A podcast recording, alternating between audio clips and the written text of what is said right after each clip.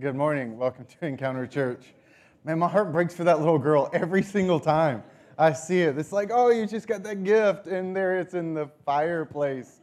People have never heard of covers. What is happening? You know? And so uh, this past week, I came across this story um, where a man had, uh, he was under house arrest and he was wearing the GPS bracelet, and uh, he uploaded a video to Facebook.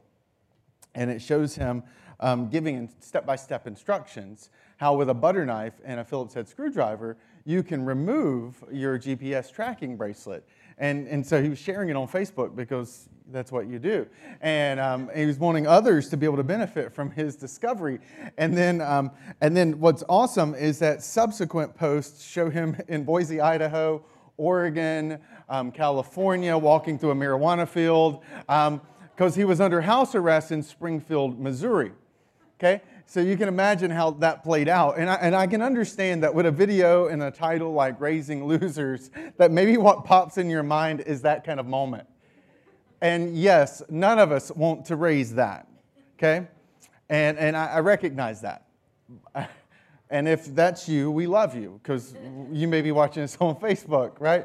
There's hope no matter where you are. And we really do believe that. But this series is primarily about how to shape the path because Jason introduced last week this principle that's important um, that you are, as an influencer, you cannot, you don't have a promise that can be fulfilled when it comes to parenting, when it comes to influencing those around you, because this series may sound like it's just for parents, but it's not.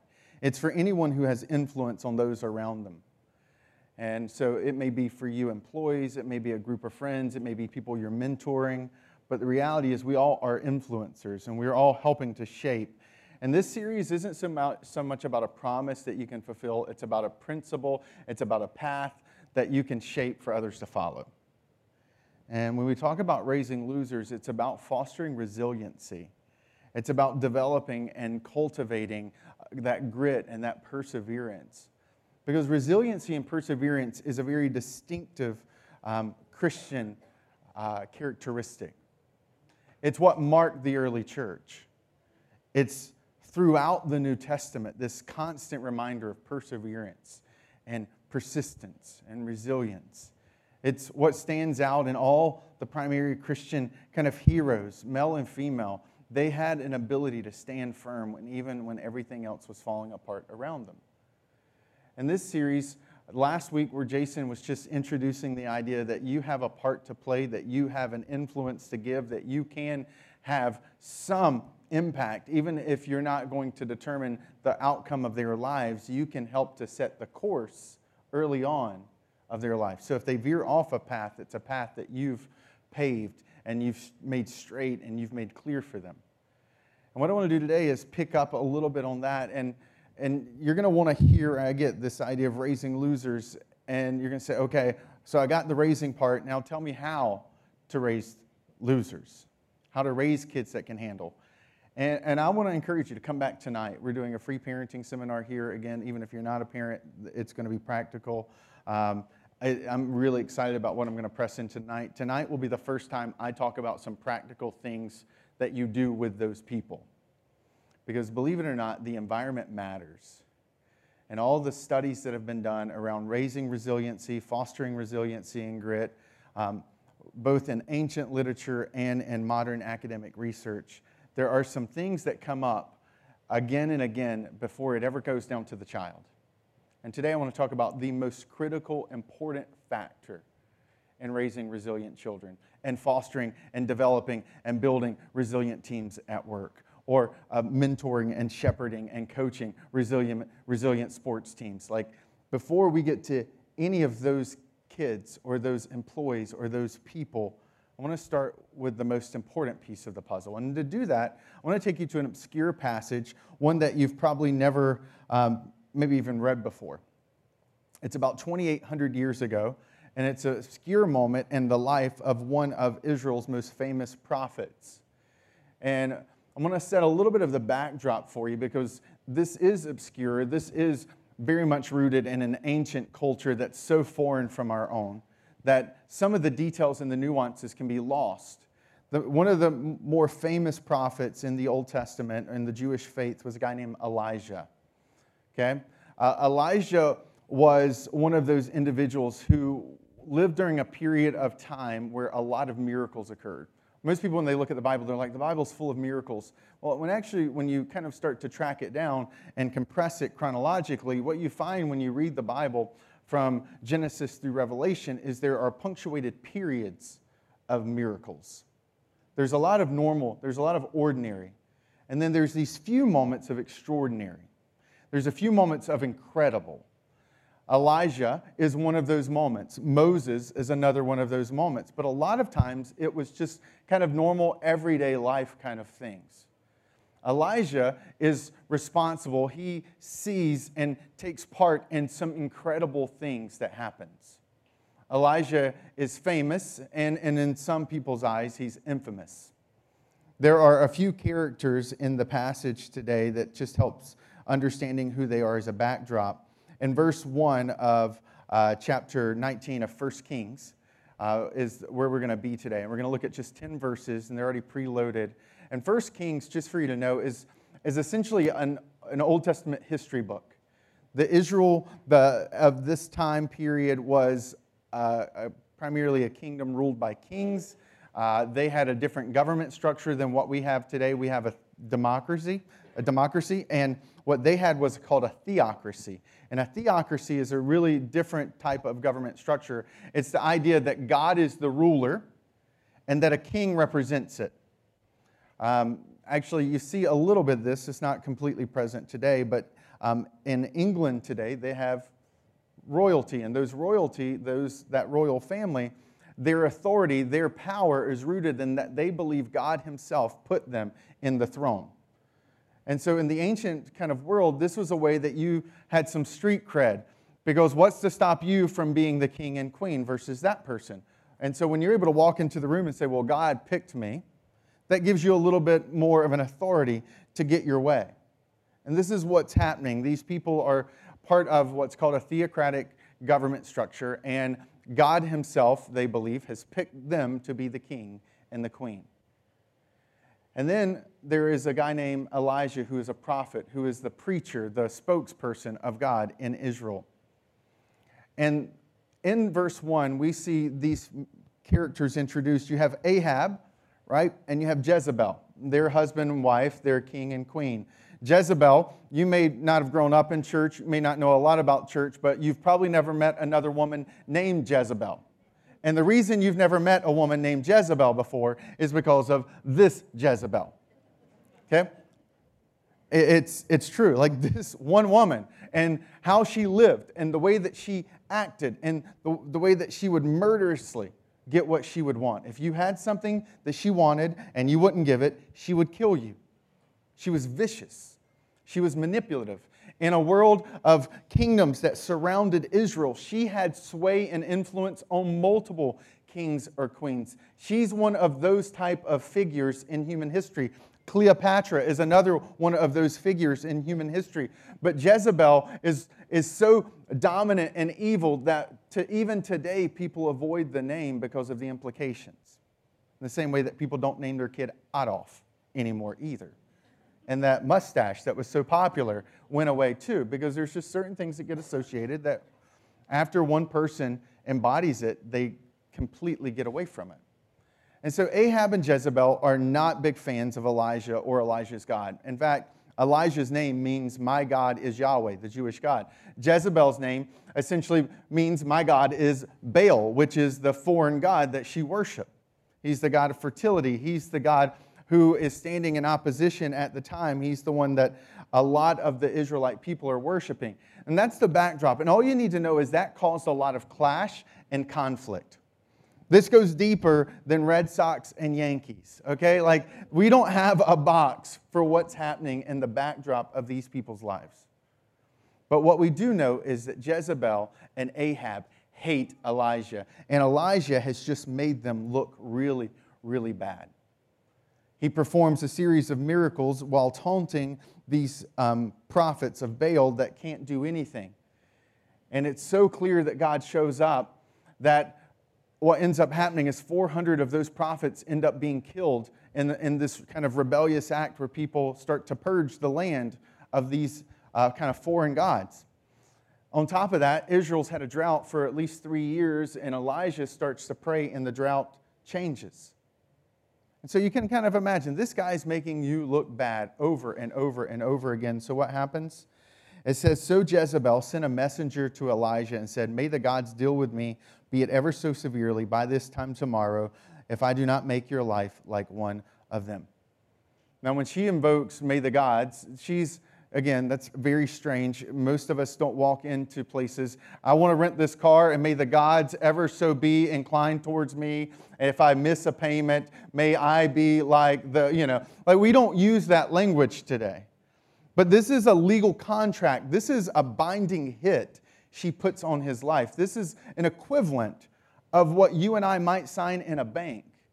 That's the level of authority Jezebel has. So Elijah recognizes that this crazy woman who is killed before has just put a legal hit out on him.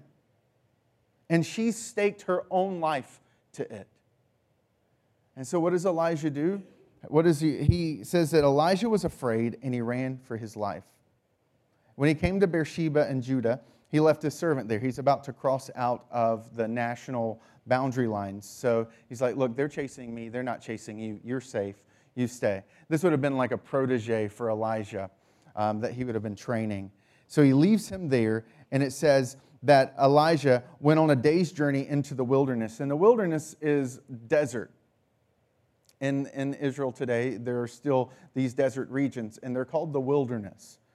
And the, the tallest thing that grows in the wilderness is something called a broom bush, which is why you see when he comes to a broom bush, he sat down underneath it because a broom bush is about five to eight feet tall. It's the tallest shrub in the desert, the only place you get shade.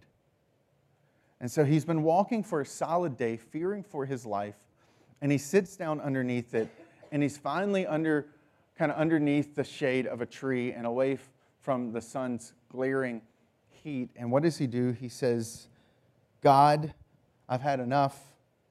Take my life. I'm no better than my ancestors he gets to this place and he's devastated. And he says, I don't want to live anymore. I'm done. Now, one of the things I love about this, to be quite honest, if I was making up the Bible, which I recognize some people believe, I would not have put that sentence in there.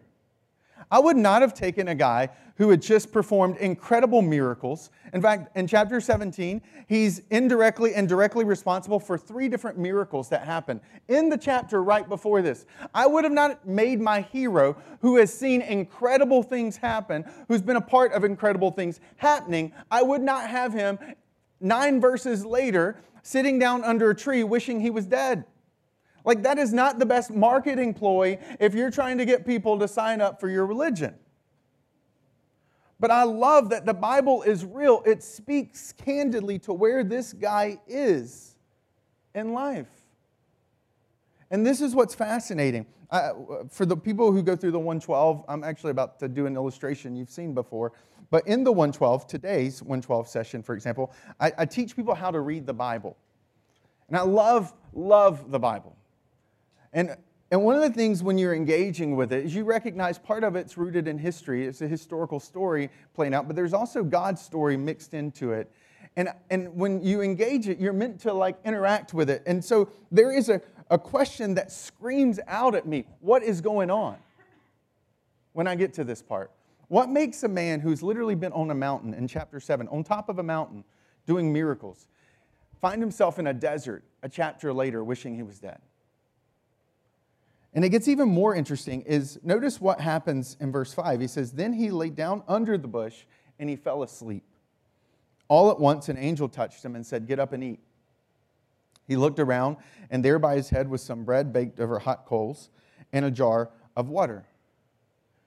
Like, he ate and he drank, and then he laid down again. And then the angel of the Lord came back to him a second time and touched him and said, Get up and eat, for the journey is too much for you. When you start to ask this question, what's going on? Why does when God shows up, like he prays, God, I want to die, and what happens? An angel shows up and instructs him to do some things that are really not that profound.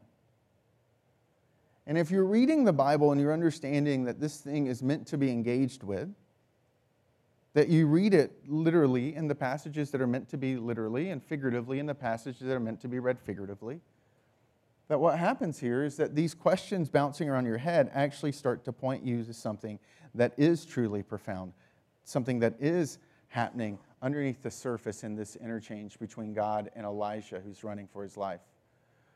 Is that Elijah is in a place that while it's 2,800 years separated from us, it is by his experience, it's what some of us are going through right now. What we see playing out in Elijah is a human experience that all of us can relate to. And look, you may be here today, you may be listening online today, and you don't even believe this stuff. But I'm about to tell you, what we're about to walk through relates to all of us, even if you don't believe the rest of it. Because what we're pressing into is something wired into how God has formed us. So, in the 112, like I referenced, one of the things that I teach people who go through the 112, um, we talk about how to live out the full spiritual life. The hope that you experience here on a Sunday morning, we want you to have in every single hour of your week. Whether you've been a Christian for a day or whether you've been a Christian for 100 years, I believe there's something in it for you. It's that profound, it's that helpful. And one of the things that I talk through is um, this idea that when you become a Christian, there are things inside of you that are transformed. But then there are parts of you that are that stay norm, that they don't. And one of the components that, um, that's an important part of who you are as a person is your emotional health. Okay? And because we live in a broken world, one of the things that's helpful, let's, let's imagine you're a bucket, okay? And your emotional health is, is what gets carried in a bucket. Now, because we live in a broken world, we have holes in our bucket and so what happens is those that emotional energy is leaking out. Right? That mental energy is pouring out of us. And because I care about you and your visual experience, I have a blue marker, right? And this is what life looks like for most of us. We experience, we have this, we kind of carry this emotional bucket, we go through the course of everyday life, and these holes in the side or where things are flowing out of us. And then there are this kind of outflow down here, there's an inflow up here.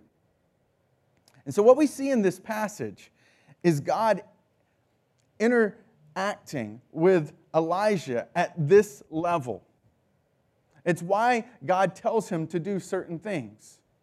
It's why God meets him where he is in this place. You see, um, we all have holes in our lives, not those kind of holes, but holes emotionally. And in those kind of holes in our lives, we, that hole may have a name for you. It could be your kids, it could be your job, it could be a health thing that you're going through. Now, it, these holes aren't always bad. On Sunday afternoon, when I'm done speaking, I am a zombie. Because one of my holes is what I'm doing on this stage right now. I am pouring out emotional energy while I'm up, up here. And so there's good and there's bad. Sometimes we have a life crisis hit. And right, and we're going through some trouble. And that trouble is gushing out of us. Some of us, we grew up in a home and there's some things that were said and done to us that blew a hole in the side of us and we are we we carry the scars from when we were younger, and they're still just leaking out of us.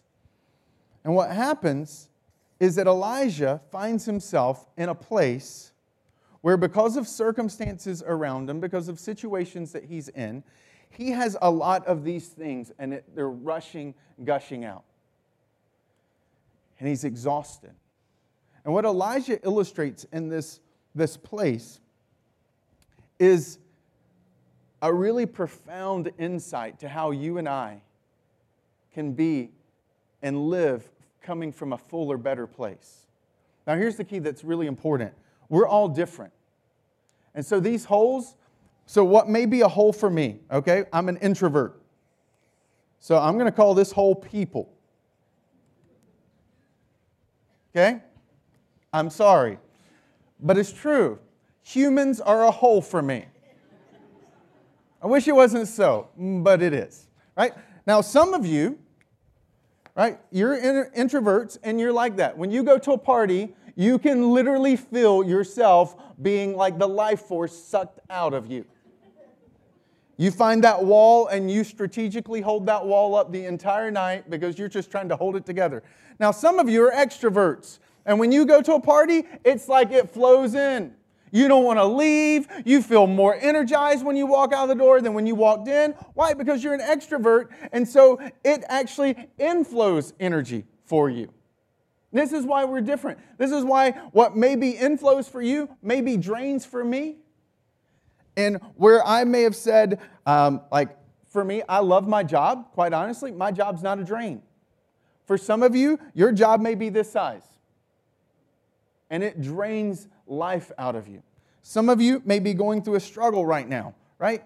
And, and this is what you feel. Other people may be walking through the exact same struggle, and that's what they feel. The goal is not to compare yourself to others. You are unique. God made you. You have your own wiring. And what's critical is that you understand what, what flows in, what recharges, and what drains. Because if you understand this dynamic, you're in a better place to lead yourself. But this is where it gets interesting. With Elijah, the reason God steps in, what does God tell him to do? God says, Hey, Elijah, eat something. Elijah, drink something. Elijah, take a nap. How many of you know, like my wife, for example, um, so on Sunday afternoons, if I can give her a nap, I get like Husband of the Year award. Okay? If someone tried to give me a nap on Sunday morning, I wake up like a zombie. I'm angry at the world. There is nothing refueling about a nap for me. But where my wife can go and take a nap for an hour in a dark room with the fan full blast and drown out all the noise of Ella and I running around the house, if I get an hour of reading on Sunday afternoon, I feel emotionally recharged just as much as she does from a nap. And it matters. You need to know how you recharge. You need to know what refuels you. It may be small things, it may be big things, but you need to know what those things are. And you need to be aware of these things because what happens is we get into this place. Okay, I'm just going to use kind of an iPhone illustration. This is where Elijah is. Elijah is in a very specific place, a very dangerous place that I want to press into for a second.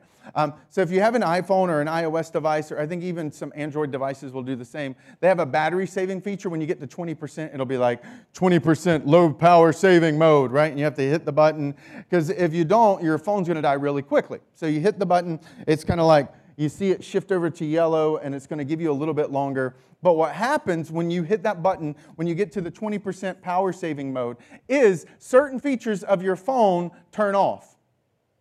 They shut down. They're not, they're not being used anymore. It's not grabbing emails the way it was the rest of the day. All these features start to minimize. And this is where Elijah is in life right now. He is in this low power mode. He is in this emotionally exhausted.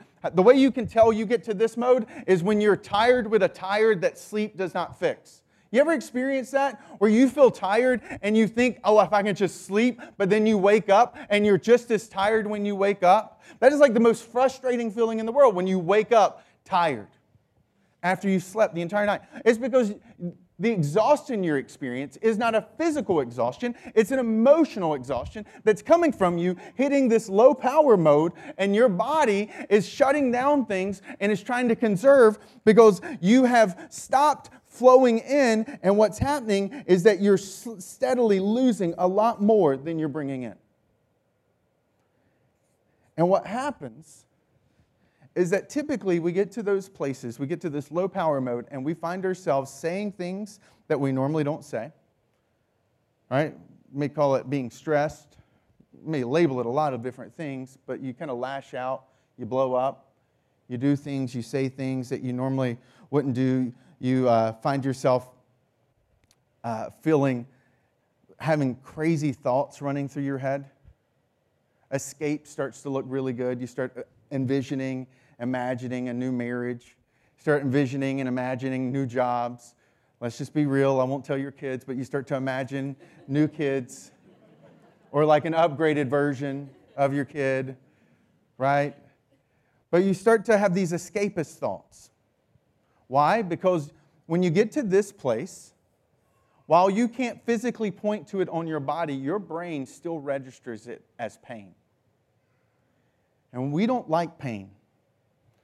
And then when we get to unhealthy places, we start to emotionally try to numb pain. We try to cover up the pain. We may, uh, we may look for those little adrenaline shots that make us feel a little bit better, whether that's shopping, right? Whether that's doing some other things that give us a little bit of a jolt, make us feel better. It may be you drink your feelings because you're trying to numb. You, you, can't, you can't cover up a hole necessarily. You, you can try. Some of them you may be able to fill them in. But at least when you start to try those numb and escape methods, what happens is that you at least don't feel it pouring out for a little bit of time. When I eat my fillings, it tastes like moose tracks. I don't know what your feelings taste like, but I know what mine does. But we do that whether it's drinking it, whether it's eating it, whether it's sleeping it, or whatever. We introduce these things in excess into our life to, try, to cover up the exhaustion that's permeating our life.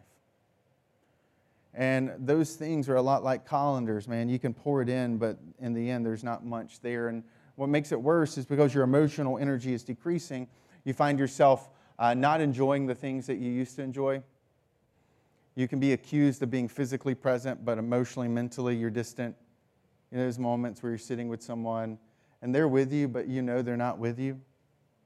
They're somewhere else because they're, they're stuck in this, like, just this loop and they're, they're spent.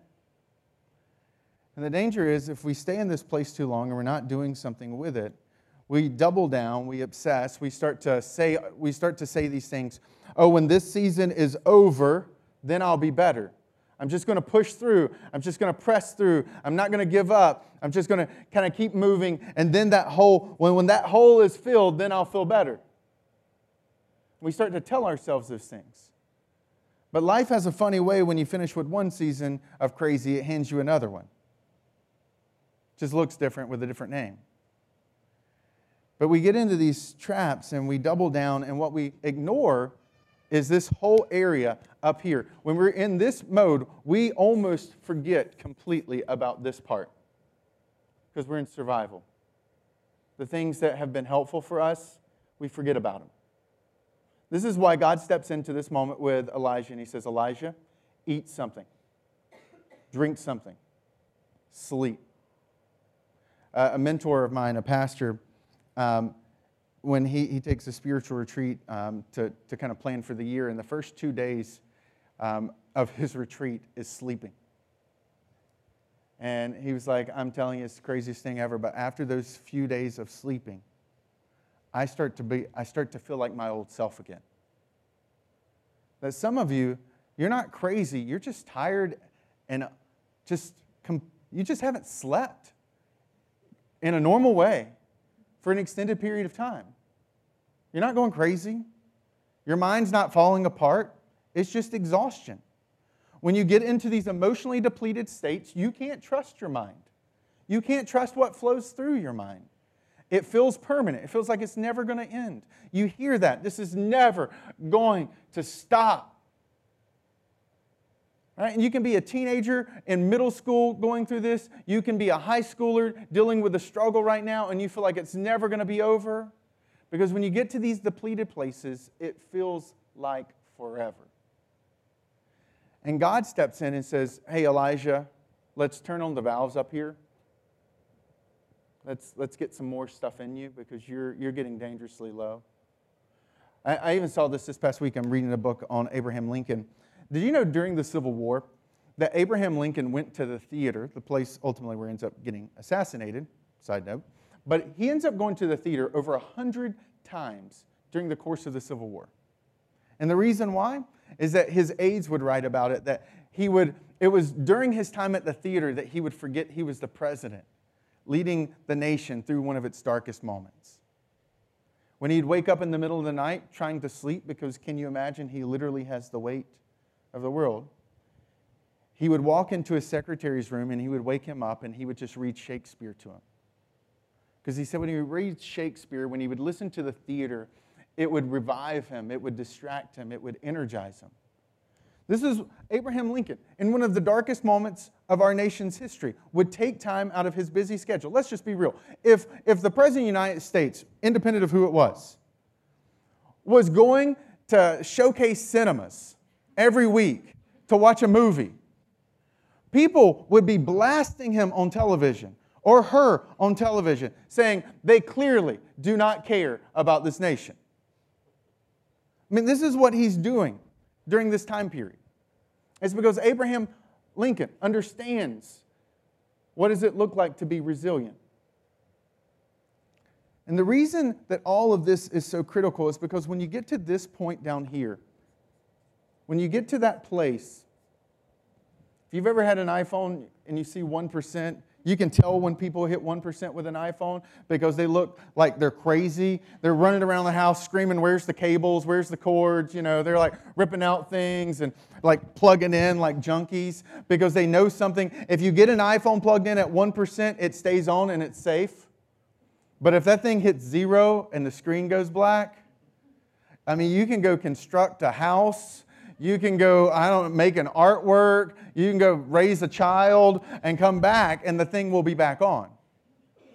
Because that smart chip is not going to let that iPhone battery kick right back on. It's been depleted. And in a lot of ways, our soul is a lot like that. You pass this point and you get down to this place where you're at the bottom and you don't bounce back quick. What happens right after this passage is Elijah will be, uh, God tells him to go somewhere, and he will spend 40 days and 40 nights completely in isolation, being refueled. Because when you hit this moment here, you don't bounce back fast. And some of us, if I can just be lovingly candid to you, some of you have been living in this zone for so long that you think it's normal. And the challenge with you live life in this place is it's a lot like when you fly and the attendant says, Ladies and gentlemen, in case of cabin pressure drop, oxygen mask will drop from the top of the ceiling. When the oxygen mask grab, if you're traveling with a young child, grab the oxygen mask, place it on your face first, pull the cinch to make sure it's tight, and then place the oxygen mask on the child who's traveling with you, right? That's exactly what they say. And it's this reason that this is so critical. Because if you want to see, if you want to influence, if you want to raise emotionally resilient people around you, if you want to foster that in those around you, if you don't have it yourself, they will suffocate too. And that this on you first makes a world of difference on those around you second. That what studies have found over and over and over again that the number one, the critical, core, most important factor in raising resilient kids or building a resilient team is having a resilient leader and emotionally healthy, stable parents. That parents, emotionally stable and healthy, are the kind of critical factor in fostering it in the lives of kids around them or the teams that they're surrounded by. And you just think about it, it makes sense when you're emotionally depleted, it's really hard to listen to your kids talk, isn't it? It's really hard to hear your spouse vent about their frustrations at work that day. It's really hard to listen to your team member come and talk about a compliance problem they ran up against. It's just hard. Or even worse, you sit in places, but you're not there. You physically are, but you don't hear what they're going through. You don't see those nuances. These moments, they happen all around us, but when we live in this place, we can miss it, and it's terrifying. I, I really sincerely, I have a, a fear of that with my daughter because I recognize there are moments, if I don't hear the details of what she's saying, I could miss something that's shaping her soul that day, something that was said to her or done to her. I could not hear it because I'm living in this depleted place. And that you may feel guilty for what I'm about to ask you to do, but I'm telling you, this is the oxygen mask going on you first. Is you need to know what refuels you, and it needs to be in your calendar. You may think you're too busy, but if the President of the United States during the height of the Civil War could go to a theater, I'm pretty sure you can go to Zumba or you can read a book. Right? Let's just be real. If at the height of those moments, he could do it. I don't, I don't think God would, but I don't want an angel stepping in to redirect my schedule because I'm living at such a dangerously low place. And for us as a people to start living and start where we're focused in on this, and yeah, maybe we can fix this, but the reality is most of us we can't. So we start to live with an intention of bringing these things into our lives, of making sure they're on our schedules regularly, that we're being diligent and disciplined with it, that we have those things pouring in. And if you have the app or if you have the paper version of our app, I would encourage you, you write down this question What refuels me? And do not go to bed tonight until you've answered it. What drains me? Don't let other people see it because it may be a name. But you need to know that too. Because when, you're, when you live in this place, guess what you do instinctively? You avoid those people who drain you. If you're, you're living in the 20% and you get a text message from him or her and they're a draining person, what do you do? You ignore it. And if you're living in this place and it's a person who recharges you, you respond. You want to go to dinner. And so pay attention to that. Those are indicators. And remember, some of these are good things, some of these are bad. I will be a zombie tonight. I'm speaking three different times today. I will be spent. If I remember my full name by the end of this day, it will be a miracle. But tonight, I will read a book about leadership in turbulent times that I've been working through. I'll read that for about an hour tonight, and I will love it. And it'll be what resets me going into Monday. So you don't have to apologize. You just need to be aggressive about making sure those things are in your life. And the last thing so he got up and he ate and he drank. Strengthened by that food, he traveled 40 days and 40 nights till he reached Horeb, uh, the mountain of God. This is also Mount Sinai. There he went into a cave and he spent the night, and the word of the Lord came to him. And he says, What are you doing here, Elijah? He replied, I've been very zealous for the Lord God Almighty. The Israelites have rejected your covenant. They've torn down your altars, and they put your prophets to death with the sword, and I'm the only one left, and now they're trying to kill me too. Then, this final moment of this storyline unfolding, we see Elijah, and he travels for 40 days and 40 nights to Mount Sinai. If you've seen the movie Ten Commandments, that's Mount Sinai. If you've read Exodus, right, and the early chapters of Exodus, that's Mount Sinai. That's Mount Horeb. That's the place where God meets the people and the Ten Commandments are given. So God brings Elijah back to the place where it all started. And he asks him a very interesting question. He says, Where are you? What are you doing here, Elijah? This is not God confused. This is not a question about geography. This is a question about relationship. This is a question about spatial. This is not a spatial thing. This is a relational thing. This is a, hey, what have you forgotten, Elijah? You saw me do these miracles. Have you forgotten who I am? Have you forgotten what I'm capable of? Did I not birth the very nation that you're concerned about? Did I not deliver them from Egypt and bring them to this mountain?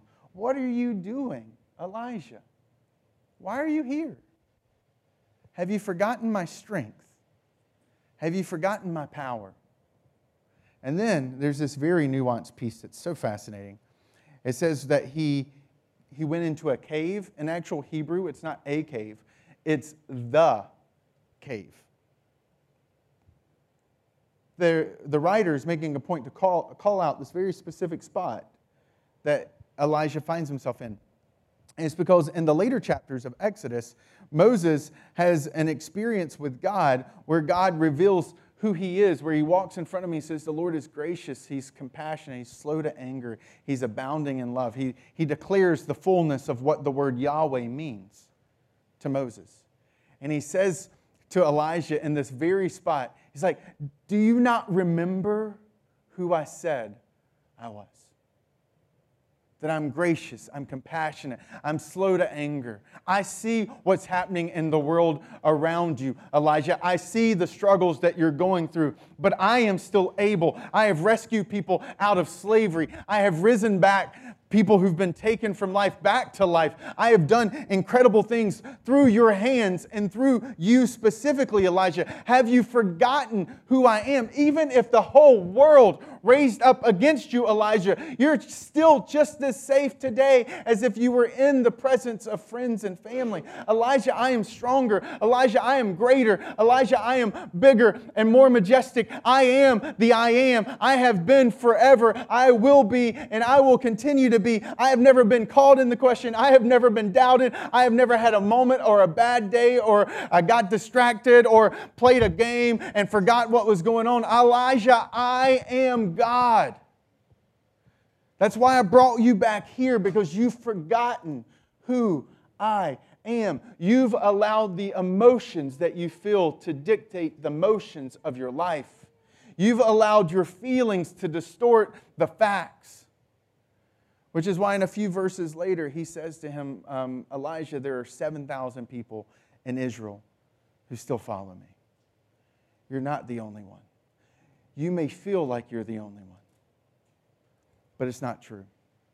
Because when we live in this place, we say things like always, we think, say things like never, we say things like everyone. We get into these worlds where our emotions start to distort the reality around us and God steps into this moment with Elijah and he says, Your emotions are not your friend, they're your enemy right now. And for some of us in this season, in this stage, if I could just encourage you, your emotions are not your friends, they're your enemies. You've been living in this place for so long you think it's normal, but what is going through your head, what you feel like that keeps you from wanting to get out of the bed, it's not true. I'm not saying you don't feel it.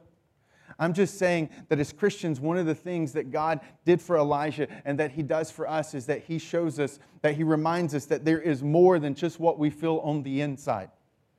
That he is greater than our strongest emotions and our greatest struggles. And that he meets us in those places. And that he lifts us from those places. And that he can sustain us. And he may not send an angel, but I can promise you that if in a moment when I pray, that if you pray with me, that He can meet you in your hard place too and give you the strength and give you the refueling that comes from the top. Because there is a spiritual source in Him that nothing in this world can deplete and remove from you. And for those who are not sure about faith or kind of uncertain, um, you'll see pop up in the app after service a little icon that just says exploring faith. And it's a video i've recorded for you that just talks about how do you how do you become a christian? What does it mean to be a christian? So that you can explore at your own time frame and your own schedule a little bit more about the christian faith and what it means. And how you if you are interested how you can connect to that spiritual source too. Let's pray